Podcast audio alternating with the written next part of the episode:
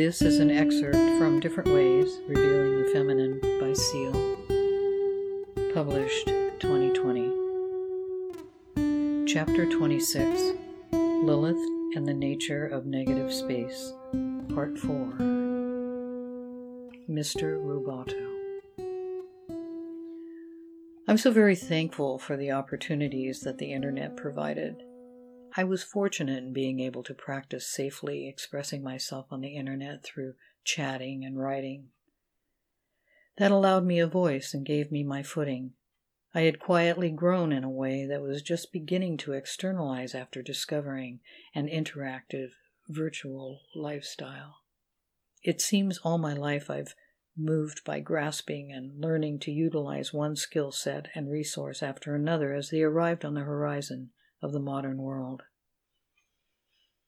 Of all the things that tossed me a life ring buoy, electricity, art, pop culture, democracy, feminism, free education, radio, libraries, the media, civil liberties, and social assistance programs.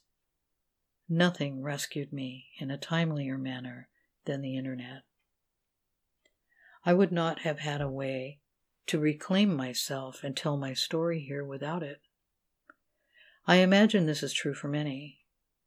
I am not a well educated person, but I am industrious with tools and resources. I learned this very early in my life and mostly via a lifelong affiliation with libraries.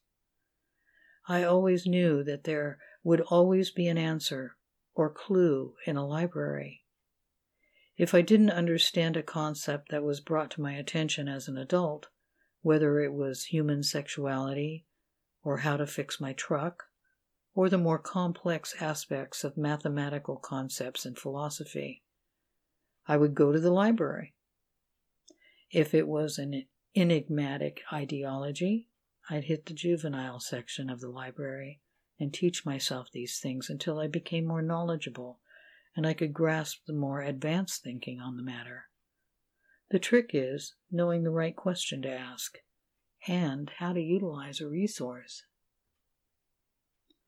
The Internet works in much the same way in its allowing access to needed information. The Internet, however, has expanded this concept. It has leveled the playing field for humanity, for interactivity with the technology, and other human beings. As long as it remains accessible to everyone, we will all enjoy a unique equality in access to information and a route to a virtual reality to enhance our known world. Everyone can add to the knowledge. All of these human derived gifts, however, come with a shadowed caveat. The internet has a shadow side. Virtual life has altered our conception of time and space. It has empowered excitable people with abusive agendas and constricted minds and released them of culpability for their actions. It created an egress in human consciousness that belies an obvious consequence for participation. It seduces. The internet threatens our natures as humans, even as it attempts to save us and our planet from destruction. Like all liberations, like freedom and democracy, it requires discipline. It requires boundaries and education for us to be able to better utilize these gifts.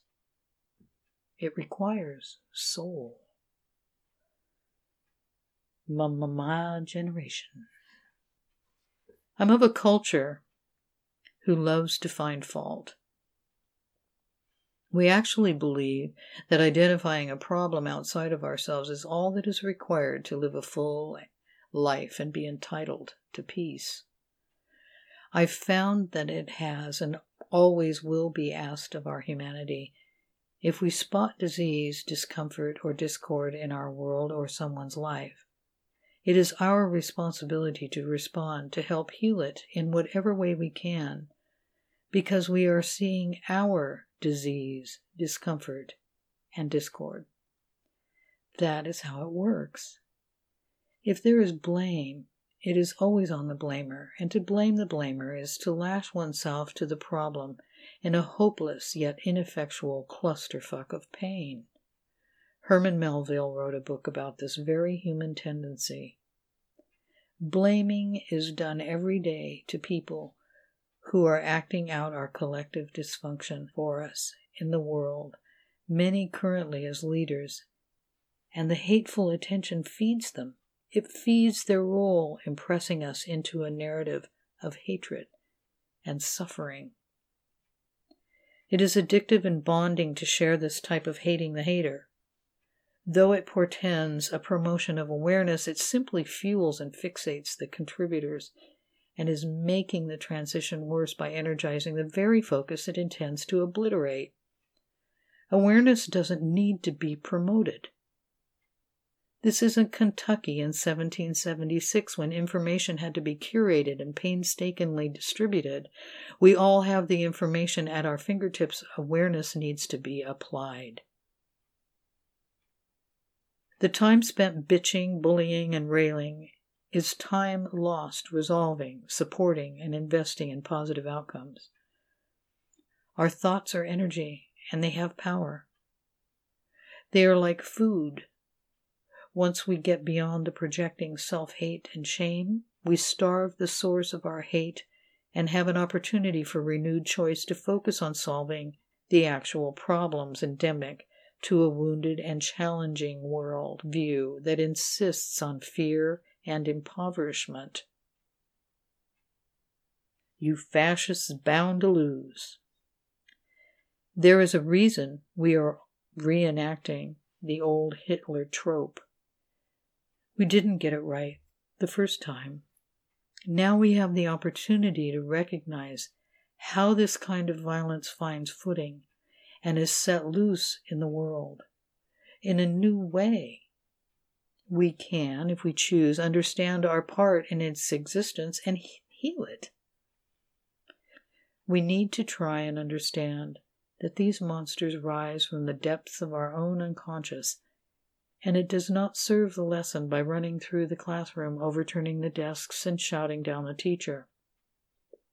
These events are a prompt for us to apply what we have learned about human behavior since we designed wars, saw what they revealed of us, and discovered that armed conflict doesn't solve or resolve anything.